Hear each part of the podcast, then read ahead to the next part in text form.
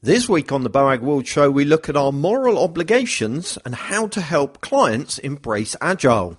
This week's show is sponsored by Videoblocks and Vivaldi.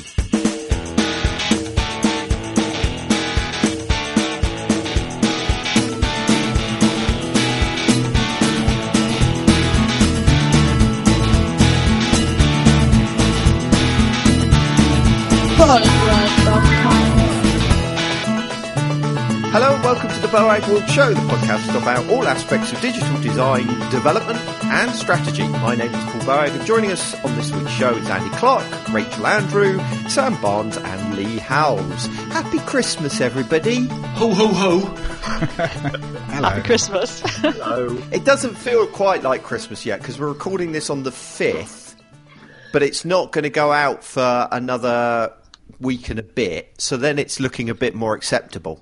Yeah, well, I'm I'm in Vancouver where it's snowing, lovely fluffy snowflakes and things. So it feels very Christmassy here. Oh, I envy you. I'm dreaming of light.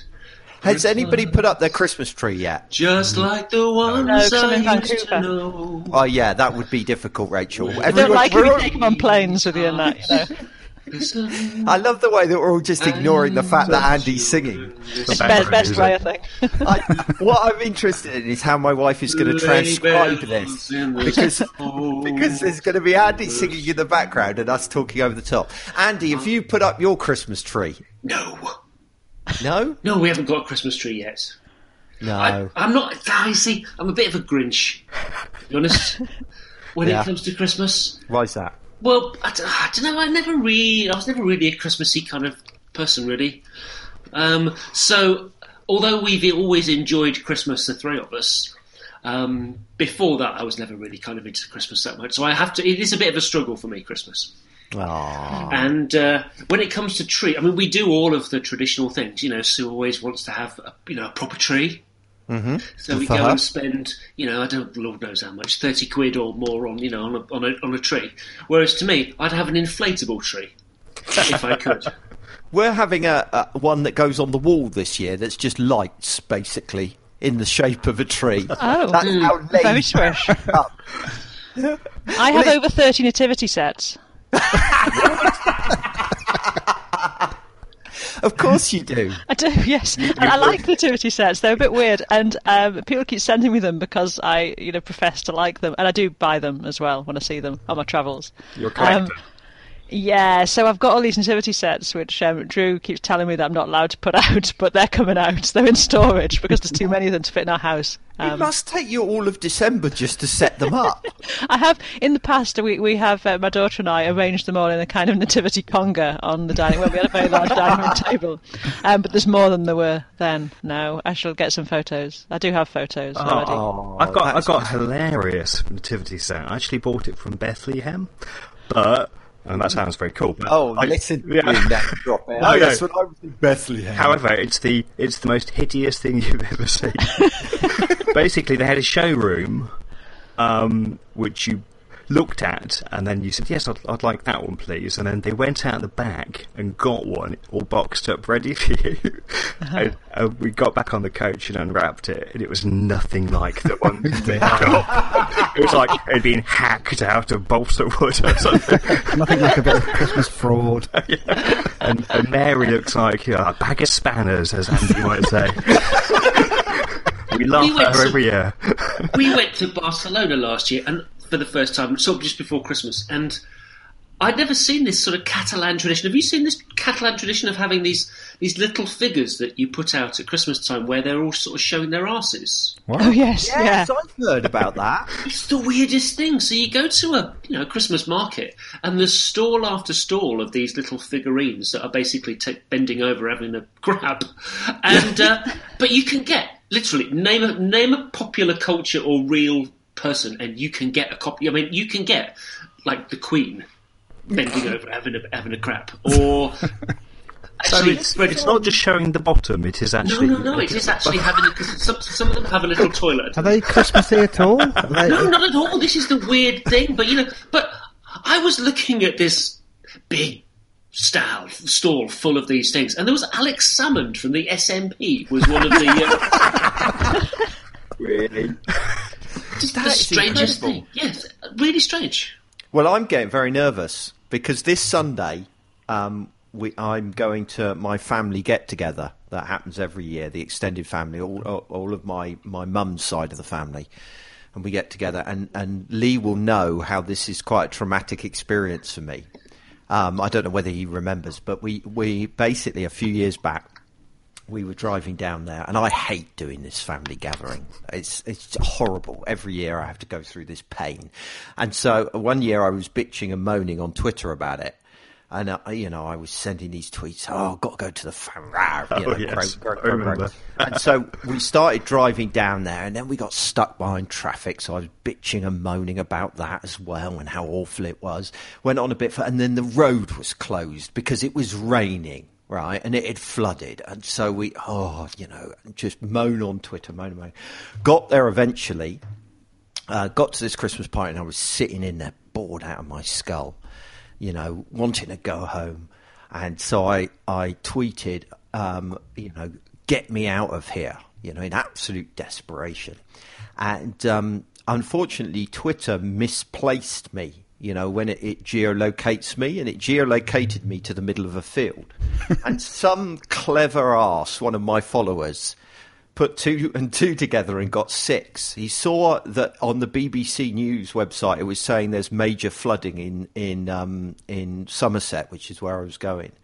Um, he saw me in the middle of a field, concluded that I was trapped or in trouble, and called the fire brigade.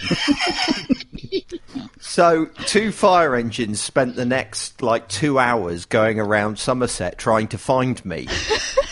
Eventually... Eventually, they got my telephone number from somewhere and rang me up absolutely irate at my fake call, which wasn't my fault. And it cost me fifty quid to the Firefighters Benevolent Fund to get them off my back. And the irony was, at the time, I was designing the Firefighters Benevolent Fund website. So there you go. So... As a result, I'm terrified of Christmas. I didn't know you had to pay, or did you? Was that? Yeah, that was purely yeah. voluntary, or actually? Oh yeah, no, no, no. I, I, it was voluntary. Okay, but they certainly guilted me into it. Excellent. So there you go. So that's so Christmas terrible. Hate it. You so don't on a more positive You note, love Christmas. Yeah, I do. That Imagine you sitting there surrounded by all the aunties and uncles with the paper hat on your head. I bought myself Brussels a Christmas sprouts. jumper. Yeah, yeah I've, I've bought myself a Christmas jumper this year. It's it's completely black, right? And it has written on the front "ho" with a, a um, three symbol. So ho cubed, ho ho ho. See, it's funny. No one's going to get that. It's, nobody's meant to get it. Anyway. So, what about Christmas presents? So, I bought. My, I'm buying myself. This is how rock and roll my life is. I'm buying myself a Dyson heater for Christmas. That's that's my present to myself for Christmas. What are the, what are you getting, Andy? Andy, I bet you're getting apes. No, I've collected all the apes that I want to collect for the moment. So, I don't, I don't actually really need anything. Yeah, or... with that, Christmas isn't about needing things. It's when you buy yourself pointless gadgets. Ah, well, in that, that case, I'm going to get myself a Jaguar F-Type and a, uh, an Omega Seamaster watch, the James Bond one, the Spectre limited edition. Okay, yeah. How much does that cost? I think it's about six grand for the watch and about oh, well, that's fine. seventy for the car. Oh, there you go. That's fine. So Get you know, two loose change. One for you, one for the wife. Yeah, no, she wouldn't want one of those. She's more into an Aston. Oh, uh, okay. We'll buy her an Aston then. Well, you know... I mean, you're, you're an internet celebrity, leading web designer figure. You must be rolling yeah, in yeah, it. rolling in it. I heard, yeah. Really yeah. Rolling in it, yeah. Exactly. There we go. What about Lee? Lee, you constantly buy gadgets. What's your latest gadget that you want well, to buy? Well... The only time I ever play games is at Christmas. I haven't played a game for a long time. Yeah. I, I really like the Uncharted series. But you, but you've got to buy a new console to play that, haven't you? So I might have to buy, buy a P S four. Oh, and Uncharted four is brilliant. Just to play that, then I'll probably sell it.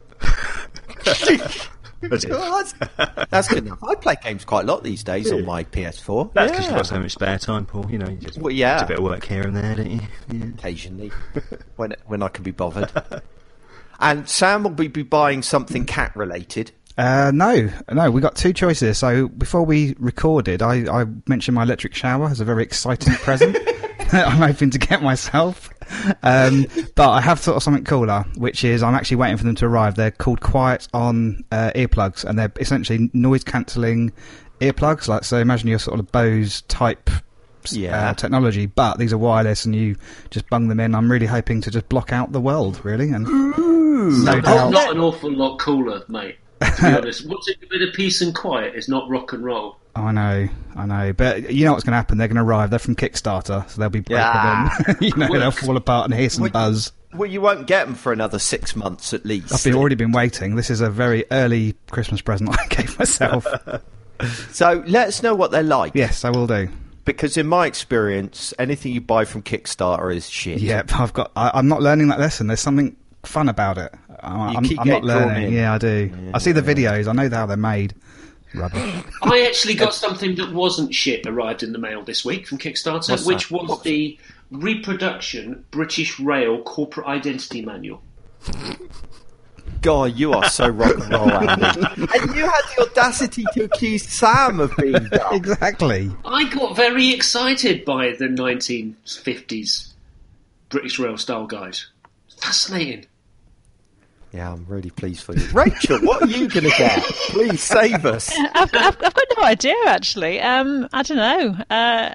Private jet? yeah, something, something aeroplane related. I noticed that the um, tag on my on my suitcase has got all kind of. I, I had to buy a new suitcase because um, British Airways eventually destroyed the other one. It had like burn marks on it. I mean, what do they do to the things?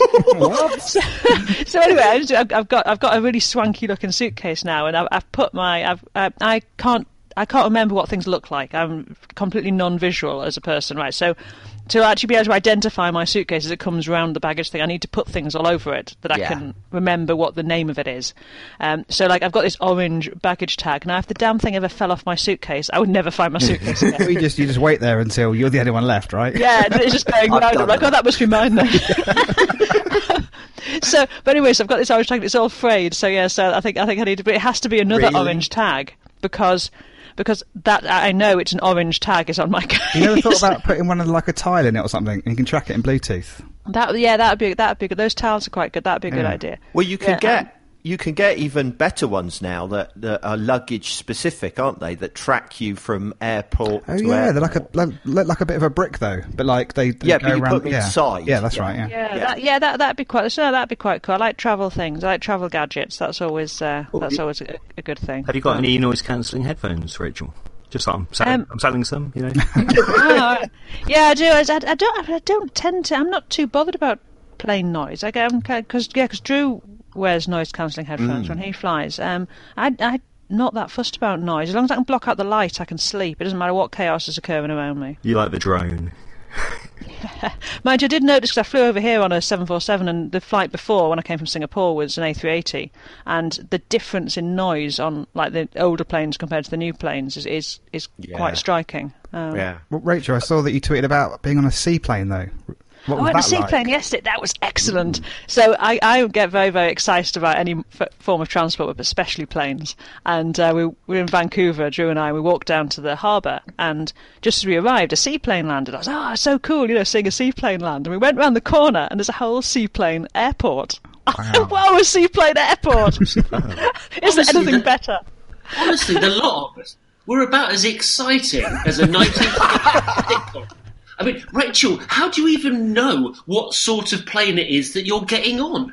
I don't because I know I, I, I could tell you where the good seats are in, oh, in all the in all the B A configurations. Sam just wants a little bit of peace and quiet. I do. I really do. Sitting in the corner in his muffle, in his muffler. Leave me alone, all of you. And there's me reading the British Rail manual. Just... Honestly, and I thought Marcus was old. oh dear! I think I think it's time for us to move on because yeah. I th- it, this is getting quite pathetic, isn't it? What a fascinating podcast! that, uh, why, why do people oh, listen to this? But it's the Christmas one. It's meant to be a bit fun, right? There no, no. Next week's oh. the Christmas one. Oh, okay. This is the pre-Christmas one. We'll wait till next week, people. I've no idea what we're going to do next week. I hadn't really considered that. I think we should just drink. I think at that point. It might make us slightly more interesting. Let's um, let's quickly talk about our sponsors, and then we'll get on to discussion. So, which sponsor do we have this week, Paul? We've got Videoblocks again, because they've been supporting us through the whole season. Thank you for asking, Andy. Um, they're an affordable subscription-based stock media site, don't you know, that offer unlimited access to premium stock footage. Um, they've also got a sister site called AudioBlocks that, unsurprisingly, offers unlimited access to premium stock audio. Um, really great value, really good model, actually. So if you're... Um, If you do any kind of video or audio work, the idea of having unlimited download is so useful, because you could download different um, video or audio. You can try it out, see if you like it. If you don't, nothing lost. You know, you haven't bought it and then committed yourself. So they've got a great selection with over one hundred fifteen thousand videos and one hundred thirty thousand audio files. So yeah, you're going to be able to find footage, pretty much whatever it is that you're trying to, to put together. Um, their average subscriber ends up paying less than a dollar per download over a year, because you end up downloading so much because you can. Um, it's a really good variety of high quality audio and video. They're continually adding new stuff, and you can, you've got unrestricted access. You can use it in any way you want. They're doing a really nice little um, offer for the listeners of the show, where you get a year's subscription to both Videoblocks and AudioBlocks, because really you're gonna you're gonna pretty much want both of those, especially if you're doing video work, because you're gonna want, you know, sound effects and background music, et cetera. Um, and all of that's only for one hundred forty-nine dollars for a year, which is a hundred dollar discount on their usual price tag. So it's almost half what they usually charge. Um, you can find out more by going to videoblocks.com forward slash Boag World twenty sixteen. Okay, now uh, for the discussion, I want to do something um, a little bit different, because, um, well, not a little bit different, but it's not going to seem directly related to a kind of our work to begin with, but I think that we'll get there. And it comes back to the fact that Rachel spends her whole life traveling, because you're what, what you're so you're Vancouver, aren't you, at the moment? Currently in Vancouver for Confu conference, my last conference of the year. And you you tweeted something very interesting um, recently about how being in a time zone that far away has kind of changed what you're seeing on social media, and it got me thinking about filter bubbles. So explain what you what you meant, first of all. Yeah, so I was before I came here. I was uh, so a week ago. I was just travelling back from Singapore. I was in Singapore for C S S Conf Asia, um, and also this year I've been in Australia, and uh, particularly those time zones. Being in Australia or being in um, Singapore, you realise how much of the world is kind of asleep when we're awake in the in mm. the sort of the... Uh, so I tend to deal with people who are in either the U K and Europe or on the east coast of the States mostly, because mm-hmm. those are the time zones when I am up and working generally. If, I, if I'm sort of at home um, at my desk, that those time zones I can kind of cover. And so when, when you're somewhere like Singapore, and so you're kind of eight hours in the future compared to, to G M T, mm-hmm. and you tweet something... an entirely different bunch of responses come back from different people. Um, and, you know, so I, you know, I put out tweets about C S S stuff I'm working on or, or what have you. And I'm seeing this very different community of people replying. And also the things that you see when you're in that time zone are different. Mm. Um, and it kind of made me think, you know, how, you know, we often see that the West Coast of the States as being quite insular. But you see, when you're in this time zone, I, I mean, I wake up early. I woke up, at, I'm jet lagged as well, but I, you know, I was, I was online at five a.m. here this morning. Um, which was, you know, one a.m. in the U K. Mm. So like half the day had gone, you know, and if I'd woke, if I was going to work at a normal time, pretty much the U K is winding down mm. by the time I'd get to work. And how much of a bubble does that cause, say, the West Coast of the States to be in, because they're not interacting with, you know, the U K and Europe perhaps, and, and certainly not with, with places further east, because they're just not online at the same time. Now that, that made me think of something quite interesting from your perspective in the business that you run. I mean, it's two two questions really. One is, do you um, your support that you offer mm-hmm. for Perch um, people, is that nine to five U K time? What's what? What's your? Do you have any kind of coverage outside of, you know? It's pretty much when we're awake. So yeah. I will answer. You know, I get up early, so I'll answer stuff from five in the morning.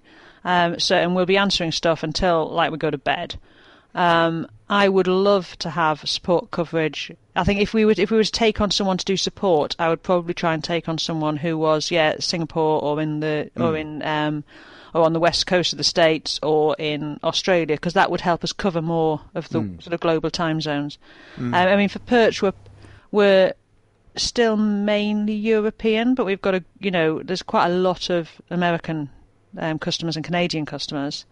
Um, You know, so it, it that is sort of spreading out, and we have people, we have lots of Australians who use Perch, and they kind of do get a slower response because they'll post stuff, and often you know it will kind of go round to their next day before we can answer, just because of the time zones. Mm. Um, and we're we're pretty quick at answering support, so we try not to leave people any longer than, than we absolutely have to, because like we're asleep. Um, you are yeah, allowed to sleep, Rachel. Yeah, I know. You, as I said before the show started, you are a bit of a machine, but you, you are allowed to, to sleep. That it's gen- generally annoying. I would I would quite like. I'm, I'm waiting for our kind of robot um, bodies where we don't need to sort of sleep and things. That would be good. Yeah, I, I like my bed. There's something very. It's cosy and nice and safe. Here we go again. But surely you work from bed every day, Paul, don't you? I do. What is this, this reputation I've got that I don't do anything? It's grossly unfair. I work for a living. I didn't say you didn't do anything. I just said you did it from bed. That is true. But I mean, it does raise. It, it, it's it's quite interesting. This this kind of idea. I'm not interested. Does any of you guys schedule posts and social media updates in advance, or is it all just spontaneous? So, in other words, are you sending stuff out at night? Yes. You do. Um, yeah, I, I, I use Buffer, and I'm increasingly using that to to put stuff out. And we, you know, obviously for Perch, but but also just personally, just you know, to put out things I'm working mm. on or, or C S S questions I'm asking um, as as part of the stuff I do. You know, the sort of C S S layout stuff, mm. um, because because I realise how much of the of the world kind of misses that, that stuff when we're all awake at a certain time. Yeah, I kind of I use Buffer as well, but. Actually, my Buffer, but I use it mainly just to spread out my ranting, um, rather than it all coming in one go. Um, but I'm not very good at different time zones, which is sad because a big percentage of the listeners of this show are from Australia, actually. Mm. And I don't really ever get to talk to them very much online, which is a bit of a shame, mm. really. I used to use Buffer myself when I was a bit more prolific on Twitter, and I definitely would schedule different times because I was my kind of mission was to get um, digital project management sort of recognised amongst the boring, stuffy I T project management, mm. and also designers, developers all over the world. So I did find that if I when I first started and didn't schedule tweets, um, I would just do uh, you know at whatever time I did it. However, when I would when I would schedule it for much later in the U K time, I would then start getting responses from the U S, sometimes Australia, and mm. I did notice. I did notice it, and then I would spread them out across twenty-four hours just to see what, what would happen. And it kind of, I wouldn't say that the numbers spiked as such, but I definitely got, if you looked at the, the geographics, definitely, without a doubt, was very different to if I was doing it myself. Mm. Andy, what about you? Well, I don't really schedule much anymore because I haven't been sort of putting as much stuff out, but I had a question more than anything else, which is when you're travelling, as I've, I mean, I've just spent six weeks in Australia. Mm-hmm. Um, I don't know whether I mentioned that in, in the past. But one of the things that I noticed was that because I've, I follow quite a lot of um, Australian designers and developers, so I would sort of pick up on their mood in a way. Mm-hmm. And Australians being Australians tend to be very kind of optimistic. So I found Twitter to be quite a light-hearted kind of place. Mm. Whereas, you know, when I'm over here, you know, particularly as I'm kind of, because, you know, Sydney's like, what, eleven hours ahead of us here. Mm-hmm. So it's it's very much that what's happening in the U K or in Europe um, or in the, you know, the West Coast, East Coast of the States is, you know, it's basically off while Australians are up, which is the interesting yeah. thing. So it was a very kind of optimistic and happy Twitter while I was there. Whereas when I come back, particularly when the Americans wake up, it's much more of a kind of a dismal place, you know, mm. bleating about how bad the world is. Um, so I did find that it was a it was a different place, and that was that was interesting. Yeah, because it was interesting from our perspective as well. Because while you were away, Twitter was quite a positive, upbeat place. And then when you came back and started talking about Brexit, No, it all got a bit miserable. Oh, well, I maybe went... I should have scheduled my Brexit tweets to be when you were awake, Paul. Yeah. If only there was an app for that. So, yeah, I mean, it, it is an interesting point, but it kind of it moves on to something a little bit broader, which is this idea of filter bubbles, the fact mm-hmm. that, you know, we're kind of we're, we're being fed, you know, echoed back to us our own experiences, whether that be in a geographical sense or whether it be that you naturally follow people that are of the same mindset and attitudes as, mm. you, as you. Um, and, you know, this has come about partly because of the algorithms of things like Facebook, for example, mm-hmm. which which pushes in your face stuff that that it knows you'll like. I mean, I'll give you... Um, but it also creates kind of interesting scenarios. So l- let's take YouTube, for example. YouTube looks at what you watch and uses that to recommend other stuff that you'd mm-hmm. like to watch, right? So as a result, I don't get many pop videos posted to me because it's not the kind of thing I like. So that, so there's a filter bubble being created there. So the question is, from a u- talking about from a user experience design point of view, you could, you know, one of the things we argue is that you give users what they want.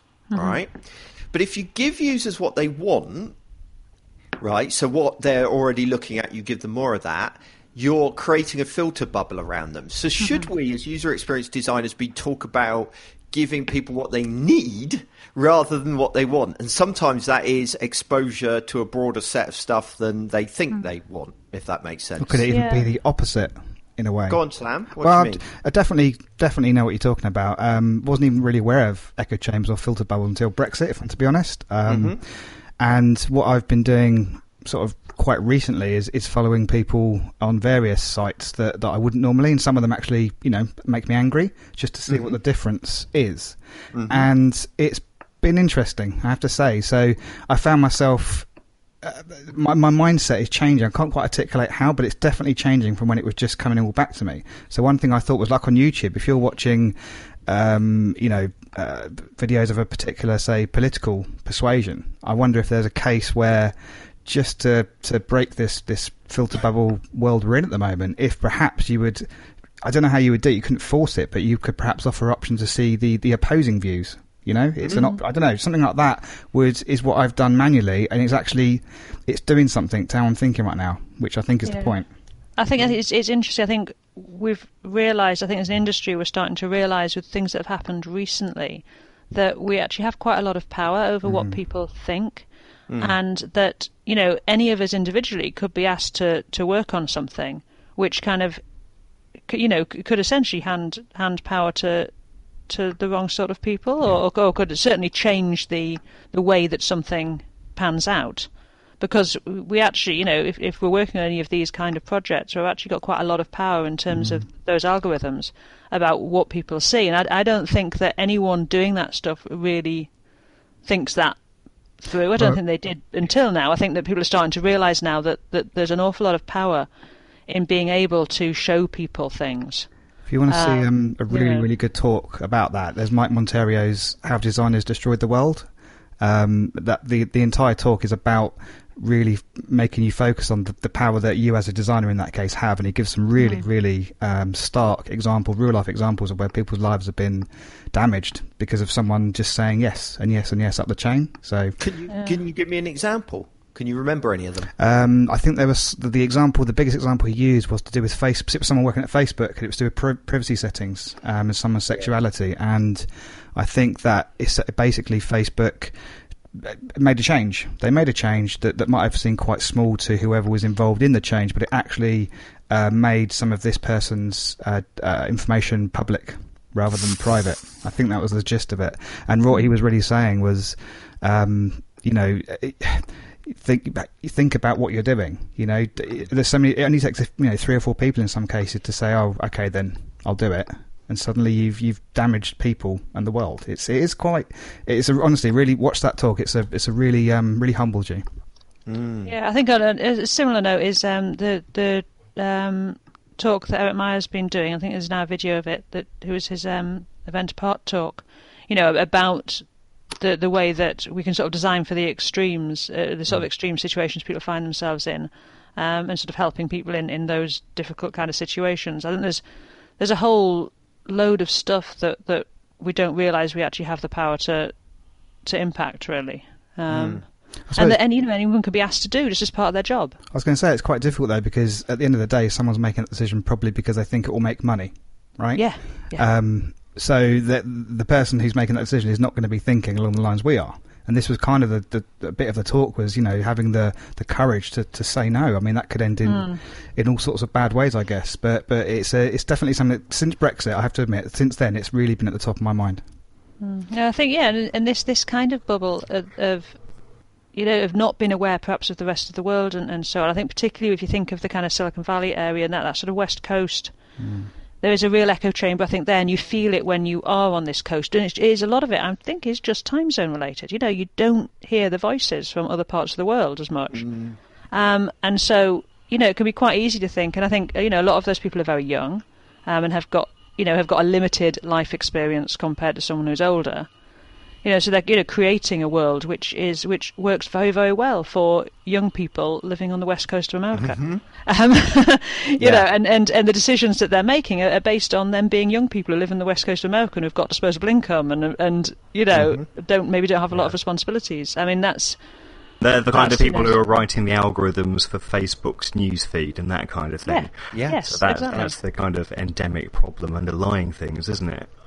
Yeah, I, it was it, it was really driven home for me recently um, when I went to India. I'm as bad as Andy in Australia, aren't I? But experiencing, you know, that really opened my eyes to, you know, little design decisions that we all make all of the time and how annoying it was. I mean, I was working, I was out there and, and Simon, who, who um, ran the project that I was working at, came back, it came back home and I was sitting around and he was like really frustrated and worked out. He said, I've been trying to sort out a visa for one of our workers all day and I'm just, the website is driving me nuts. It's, you know, and...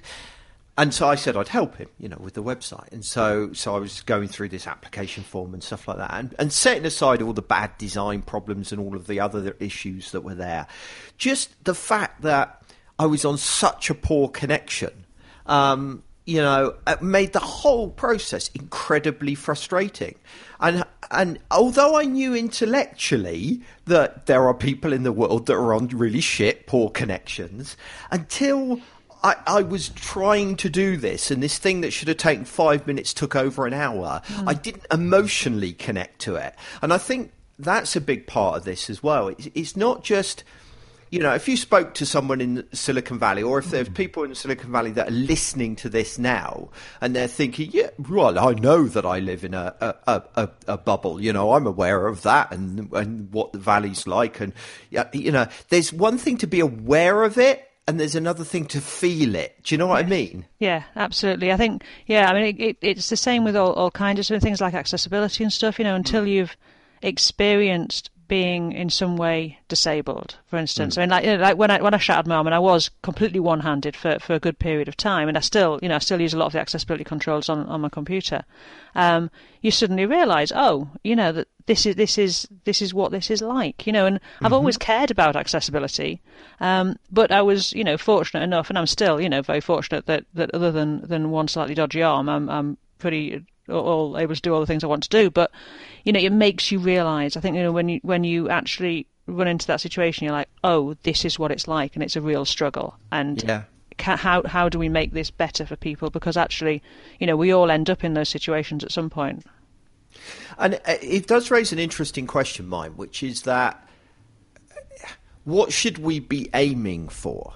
So I, somebody a minute ago said, um, I, I don't know whether it was you, Rachel, or Sam, but one of you said, you know, the danger is here that, you know, the, the, the decisions that we make may end up, you know, uh, Put, giving too much highlight to one audience over another, you know, that some bad people might get into power, I think was the, the mm-hmm. example was used.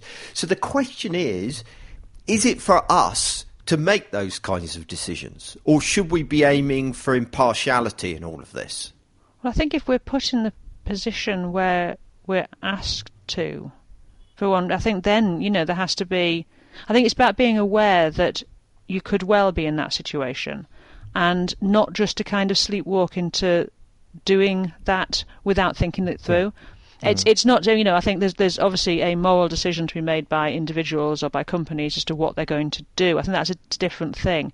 I think what I'm what's most interesting is the fact that I think most of the time these decisions are made by people who, you know, then they've not even considered the moral question.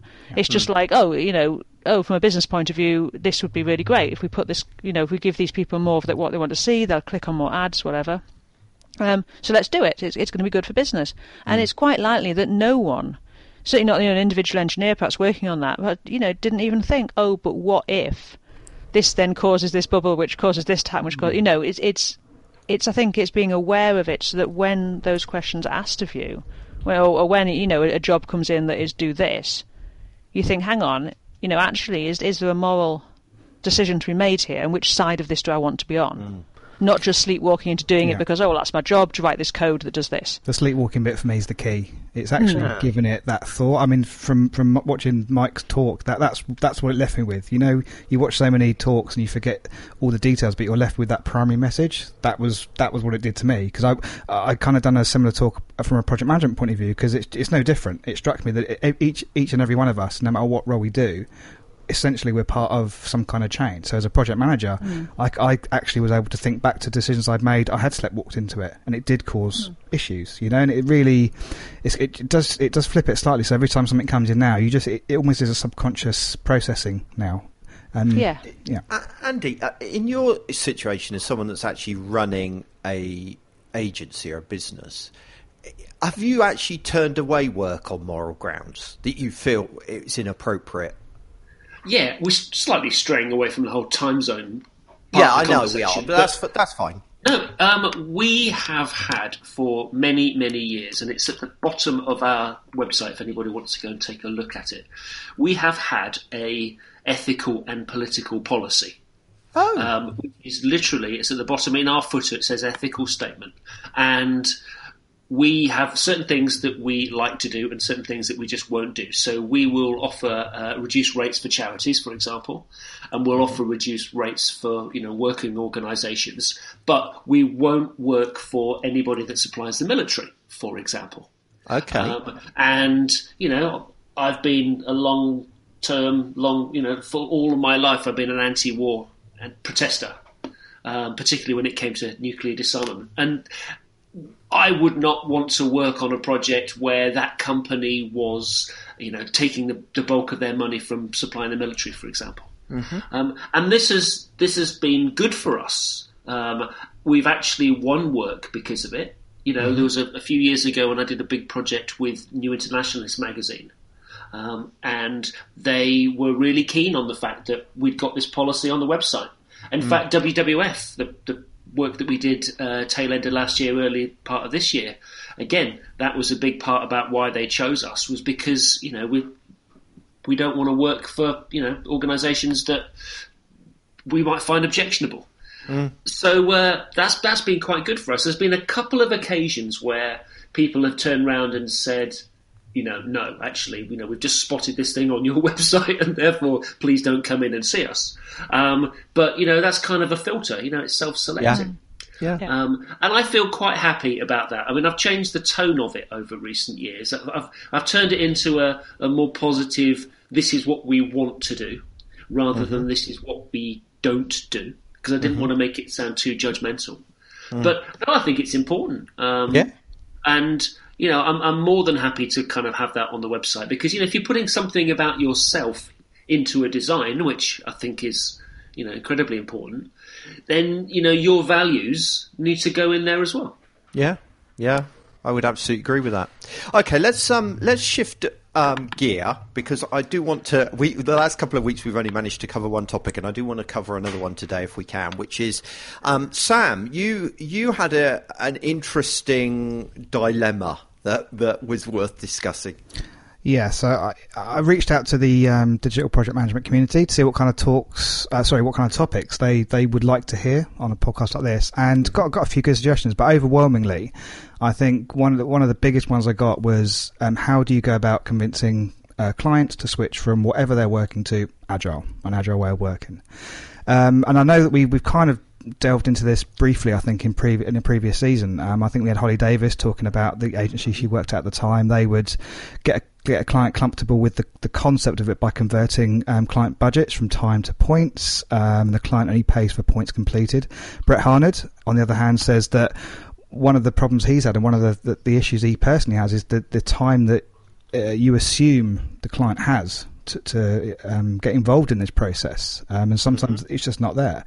And myself, um, I talked about how to sort of how I would sell agile, but you know, it's it's really tricky because if I if I put my client hat on, and I have been a client in many respects, um, I really can understand even today when to us it seems like, you know, perhaps an obvious thing to do or something that's been going on for a while. Um, it seems like people don't really think about how. how difficult it is to get your head around agile as a client compared to the traditional way of working. Yeah. Yeah. No, that makes sense. So I, yeah, how do people do it? Should you do it? You know, I've been talking about this with clients for a while because as a micro studio, we always used to get ourselves into a real pickle when it came to scheduling. Because, you know, quite often you'd have jobs that would overrun or, you know, things would collide in the calendar. Mm. And it was a, a nightmare. Scheduling was one of our biggest issues. So what we decided to do was to start working on a weekly billing schedule. So we'd say to a client, right, we're going to work with you for these specific weeks and we're going to charge you X amount per week. And that was very good for us. But one of the things that it kind of encouraged was that it encouraged more of a kind of a sprint-based approach to the to the work. Mm-hmm. So we'd be able so, to. Uh, sorry, Andy. I, I just I, I want to understand that. Make sure I'm understanding this correctly. You're saying that you moved away from charging for deliverables to charging for time. Is that what you're saying? Yeah. Well, it's still it's still tied to deliverables. But what we do is we say to we, when we're billing a, when we're charging up a job. Estimating a job, we'll say, right, we think it's going to take, let's say, six weeks. And, mm-hmm. you know, week one, we're going to do one thing. Week two, we're going to do something else. Okay. So it is kind of deliverable based, but what we're doing is we're breaking it down into, into those weeks. And it just thought to me, it occurred to me that these were kind of quite like agile sprint periods. Mm-hmm. And clients actually really could understand that. They like the idea that they'd be working on something intensively for a particular period of time, and that it helped us because they'd be able to get all of those collateral bits and pieces ready for when we were about to start that, you know, that part of the project or that sprint. But we never really called it agile. You know, mm. there may be elements of agile in there. You know, we'd want to have regular conversations with the clients, you know, on every morning for fifteen minutes or so, but we wouldn't necessarily think about it in terms of a of a stand-up. And mm. I've got no bloody clue what a Kanban board is. No, but I mean, I, I completely, nobody has. I completely agree. That's why, I put, like, there's a difference between, you know, agile with a capital A or an agile way of working. I think the more that I've been through those conversations, the more I'm, I'm, if for want of a better word, selling agile with a, a small A. You know, just a whatever works. And it always seems to be the stock answer, but that really is the answer in my experience. Well, I'm interested just to delve in a little bit more to what Andy yeah. does. So, it's a couple of questions there, Andy. What happens if um you overrun? So what if something takes longer than you'd planned for? Is that, are you still offering a fixed price solution, or would they end up paying more if they overran? Uh, very rarely do we overrun. Oh, right. Okay. Um, now, we might go over for a day or two, and I don't watch the clock in right. those situations. And, you know, I'm my, I'm my worst enemy when it comes for not wanting to stop working on a job until I'm one hundred percent happy with it. The number of times that I've got halfway through a week and not liked what we've come up with. You know, we haven't even shown the client at this stage, but I've not been happy with it and I've thrown it all out and we've mm. started again. So there will be occasions where we'll run, you know, a few days over. But one of the things that I like to do with this particular way of working is we'll sort of set a general theme for the week rather than a specific set of, I don't know, you know when people used to do um, like what they call them, technical specifications. Yeah. You know, you'd nail everything down in a document before you started working. Now, that's very costly from a small business point of view. Uh, yeah, that's that was going to be my second question, actually. Which is it sounds incredible. Like there's a lot of upfront work. Which, whereas actually what we do is we just say to a client, right, we're going to work on the homepage this week, we're going to work on the, you know, the shopping cart right. pages the next week. And it's it's much, much looser. Now, we'll put a rough, a rough specification together, um, but the documentation is intentionally loose. And then if the client turns around and says, ah, I've had this brilliant idea, we've kept it flexible enough that if we think we can do it within that week, then we will mm-hmm. do. But mm-hmm. if we turn around to them and say, do you know what, that's going to take us like, you know, almost another week, we'll roll that into another sprint week. Mm-hmm. And obviously they know that a sprint week costs, you know, four or five thousand pounds. Mm. Well, all of a sudden, sometimes their great idea isn't a great idea anymore because mm-hmm. they don't want to pay for it. Yeah. And if mm-hmm. they do, then that's better for us because, you know, we just, you know, we, we commit to more work. So I like. Sorry. Sorry. Sam, go on. Well, go ahead. I was just going to ask Andy, so how... How do you get the client on board with that in the first place? I mean, obviously there are there are clients that have, especially now, that have, have heard of it or worked with other people that use it. It's, a, it's it can be slightly easier, but I'm thinking about that difficult case that so many agencies out there face that are probably on the smaller end and don't have like um, uh, existing relationships or big accounts. Uh, talking to a, another small business owner, perhaps, you know, they've got a finite amount of money, all the, all the usual constraints. How do you get someone? I mean, I, I know what the advantages are, but is there is there any? Do you just tell them flat out and, well, they, and they, yeah. they're on board? And I, I yeah. think there's... Sorry to interrupt, Andy. I'm sure you're capable of answering your own question, but uh, to interrupt anyway. Um, uh, to me, I don't think you have the normal problems with Agile, Sam, mm-hmm. that you would have. Because the normal big problem from a client's perspective with Agile, with a capital A, mm-hmm. is, is that we're going to do a series of sprints. You pay for sprints. Yeah. Um, rather than for the deliverable. Mm-hmm. And so in theory, if you end up with, you know, if a sprint, if you've got no, you've got no finite deliverable for a finite cost, sure. which is always clients' big fears mm-hmm. with digital. But what Andy has just described is he is giving a fixed cost for a fixed project. Now, yeah, there's a bit of looseness into exactly how that's going to work. But to be honest, clients are okay in my experience with that. So, So he's kind of sneaking in Agile with, he's compromising Agile with a big A to enable yeah. us, you know, to still offer a fixed price. Is that about right, Andy? No, it is about right because, you know, small business in North Wales comes along, and I mean, we don't work for small, small businesses, but, you know, reasonable business comes along. Let's argue that they've got, I don't know, let's say a fifteen thousand pounds budget. So, you know, not a massive amount, but a decent thing. If you can actually work on it and keep the time down so that you can still make a profit as, as us as a business. So you'd say to them, OK, well, we think this job's going to take four weeks. We're going to work on it so that in week one, we work on kind of design concepts, design principles. We do all of the research and we get to know you and we, you know, we do all that kind of preliminary stuff. We start kind of making some design concepts up. Week two is going to be more about how the thing actually works. Week three is going to be about turning that stuff into H T M L and C S S prototypes so that we can actually, you know, you can test things on devices and get all responsive. And week four is going to be about integrating it with Perch. And they mm. go, sounds good, sensible to me. Now, you know, most web designers, most small companies of our size, if they're building a website for a client, that could take them three months. Mm-hmm. You know, from a from a, a client signing up to actually getting something online. With us, it takes four weeks because we're focusing just on that one client at one time. And, you know, when you've got three or four people that are doing that, you get it done really quickly. Yeah, and there's a, a huge advantage as well is that, as Lee, I'm sure, will testify, working on one project at a time yeah. is a hell of a lot better, isn't it? Yeah. The other thing, in terms of cash flow, this is the last thing that I'll, I'll recommend to people, is that we charge one week in advance. Ah.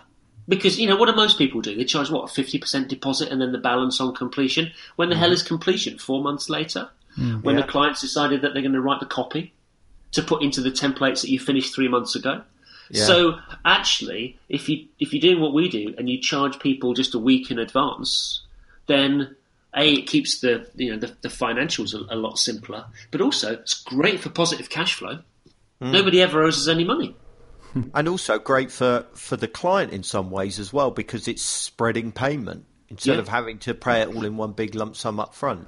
Sorry, Lee, you were going to say something. No, I was just going to add that I, th- I think the problem that I've always found with Agile, even with the lowercase a, is that the client doesn't work in an agile way and the decision-making process doesn't work mm. in an agile way. Yeah. The people up the chain aren't part of the process and they have to get sign-off, and that can be an unknown quantity. And that's usually what holds the process up. So we've had cases where daily stand-ups have ended up becoming weekly, and then something hasn't happened, someone hasn't signed something on, and then the, everything's stalled for a few weeks whilst that person gets tied down. Sort of university kind of jobs, um, mm. where, where there's a massive organisation and structures, and in all you know, the best will in the world of Agile, um, their institution doesn't work like that.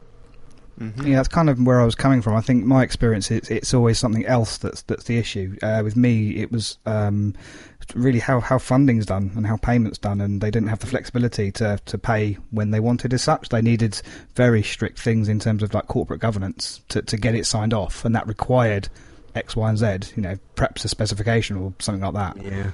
So yeah, and that's yeah, and that's where things begin to snowball, which is kind of almost what's happened with my career in a sense. That you know, I started off as a, a designer, yeah, hands-on designer, and then you know, you start coming across barriers uh, in terms of well, it, this isn't.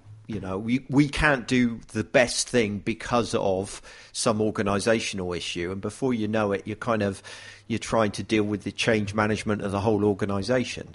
So there are, I think, in truth, Agile is a radical different way of working. And it doesn't, for, for a lot of organisations, it is diametrically opposed to how they're set up and how they're organised.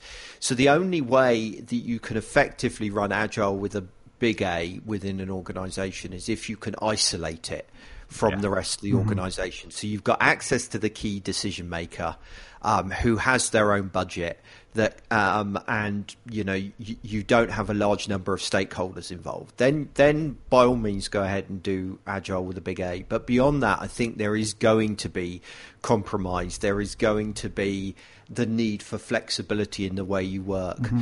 Or um in an ideal world, you start addressing some of those larger organizational issues, yeah. you know, and not just blindly accepting, well, why does procurement want to work in this way? Mm-hmm. You know, where does that come from? Why can't that be changed? And to start addressing those. But then you're opening up a big can yeah, of worms yes. and you're talking about, you know, that's the kind of stuff that I do these yeah, days. You yeah. try and change the organization itself I, yeah. to suit the process. Yeah. And that, that takes years and years yeah. and, and, and is almost a generational thing. So and, and and it is by by a happy um, circumstance the topic of my next book that's coming out. Is now. It really, Paul? Oh, it's yeah, interesting, isn't it? Look, look at how subtly I did that. If you want to know more about that book, there will be a link in the show notes. Just saying. All right, so um, let's let's wrap up at that point because we're running out of time, and we want to uh, look at Vivaldi. Um, they've been doing a great job. They've done my job for me. That they've they've done their own little ad slot that we just drop in, and they talk about how great their product is. Um, uh, so here is what they want to say about their browser today. Hey everyone, it's Molly here from Developer Relations at Vivaldi Browser, Vivaldi dot com. You might remember me from the bad old days of the web browser wars, the Web Standards Project, and maybe you might have read a book or two. I've spent my career advocating for a free and open web that puts people first, whether it be through the user experience, accessibility, and most passionately and notably, to ensure that browsers implement the things we want and need. I also spent many years as an invited expert to the W three C, especially in the C S S working group. This is why I cannot imagine being anywhere else than here at Vivaldi Browser, and here's why. Our interface is being built using H T M L, C S S, S V G, JavaScript, and open web technologies, making it super easy for any of us with these common core skills to turn it into a powerful driver of our websites, our applications, and even extended technologies as we move forward into the Internet of Things and a brave new world. Here's the important message, though. We're here for you. We are you. We are a small group of passionate people with the leadership and resources to make something awesome and lasting for and with this industry, to embrace the best practices of inclusive design and user-first ideologies. So please download our recent one point five release at Vivaldi dot com and let me, let us all know how we can grow better together. Yeah, thank you, uh, Vivaldi. It is a very cool browser. It's definitely worth checking out if you haven't already checked it out. Um, it's nice to have variety um, in the in the field these days. There was a time when we all used to be slightly afraid of having multiple browsers. The more browsers that came along meant the more testing and the more um, of a nightmare and browser wars and all that kind of stuff. But these days, as long as it's a nice compliant browser, which Vivaldi is, then you're good and dandy. But it's um, it's got some really nice features. You can find out more about it at boag.world forward slash better browser. Okay, so that about wraps it up for this week. Um, where's the best place to find out about all you lovely, spangly guys? Andy, what about you? Where are you? Where are you? Hang on, don't we get a joke this week? Yeah, yeah, I, I found a bad joke for you, Paul. Oh, thank goodness for that. I, I, was... I Googled bad jokes. And... Okay. Well, I suddenly realised, just as I started to say that, Marcus isn't with us, so we don't have a bad joke. This is but... equally as bad as anything Marcus could come up with. I've actually run it past him, and I think it I think it meets the mark. It's got approval. It's got, good. Yeah. Marcus approved. Yeah. I like it. Go for it. Well, I've got two, actually, so I'm now I'm trying to decide which one. Let's do that one. How many tickles does it take to make an octopus laugh? Go on. Ten. Ten tickles. Oh, oh my God! That is awful. God, I've, I've got to, I've got to have the other one as well. What did the poorly chickpea say? Uh huh. I falafel. I feel awful. I oh, no. that, that's reaching. That one. I'm going to stop coming on this podcast.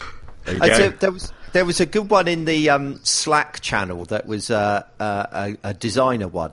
It's, if you removed a statue of an angel from a fountain, would you be left with a sans-serif font? Uh, I never thought that I would pine for Marcus. Go on, you do better than Mister Clark. No, I haven't got a joke up at the moment. Quick. Yeah. Let me think of a joke. I think next week we all ought to bring a joke. Because it's the Christmas show. Nice, okay. I like that. Does it have All to right? be a Christmas joke? No, no, it can be any joke you want, but a cracker joke. Uh, we'll have to, we'll have to all, like, you know, pull a joke out very carefully out of a cracker that we can re, re, re, re, re put back in. How tight are you, Rachel? You're not even willing to use a whole cracker on the no, show. You can't use crackers before Christmas. That's, I don't know, something bad happens. It's criminal, is it? We need to come up with what we're going to do on next week's show. I feel like it needs to be a bit different, but I haven't got a clue at the moment, so we'll talk about that after we wrap up. But let's let's wrap up. Um, Andy, where can people find out about you? Uh, people can find out about me at stuff and nonsense dot co dot uk, and I am at Malarkey on Twitter. And Rachel? I'm at Rachel Andrew on Twitter, and I usually reply unless I'm actually in a plane at the time, and I am at rachel andrew dot co dot uk on the web. And not Marcus, otherwise known as Lee. Uh, headscape dot co dot uk or Lee on Twitter. Have you? I'm surprised you didn't push your own personal website. Is uh, it in mid-free design? Nothing like interesting it? on there. You don't want to go there. uh, normally, Marcus. Uh, sorry, Lee's got this this thing where he basically periodically redesigns his website, but never puts content on it. No, well, it's the exciting bit is redesigning it, but actually maintaining and putting things on it is the boring bit, isn't it? I've got I to mention that. Headscape anyway, because this is, as we established last week, Headscape's only marketing channel. So you know. Yes, that's it, isn't it? Yeah. Well, wait a minute. I... You actually listen to this crap when you're not on it. I do, actually. Yeah, I listen, I'm indiscriminate with podcasts. What can I say? Well, also, also, it is written into the contract of anybody at Headscape that they have to listen to it. So, you know, you got to consider that. Sam, what about you? Uh, I'm on Twitter at the Sam Barnes, and my website is the sam barnes dot com. there's now a lot of people wondering whether it really is written into Headscape's contracts. You, I've you, never read it. I wouldn't know. No, neither have I. Unbelievable. Right. Okay. Um, there, I just want to, talking to Christmas, I do just want to remind people that we're running a Christmas appeal at the moment where we're trying to encourage people to, instead of sending Christmas cards, especially um, if you, you run an agency and you end up sending loads of Christmas cards to clients, instead of that, um, to donate the uh, money to a charity that, that um, I visited recently in India um, and send your clients an email instead. I've even produced email templates for you to, to send out to clients because I know how damn lazy you all are. You can find out more about that at boag.world forward slash Xmas. Um, I would really appreciate if you could donate anything, either personally or as an agency. That would be wonderful. Thank you very much for listening, and join us again next week for the last show of the season, which is going to be an extra special Christmas one that we don't know how yet. Yes, maybe. I don't know. See you next week. Goodbye. Bye. Bye.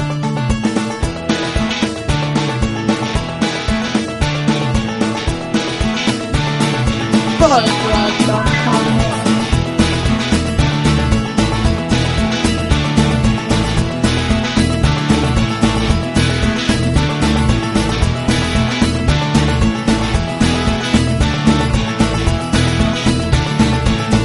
Boag World.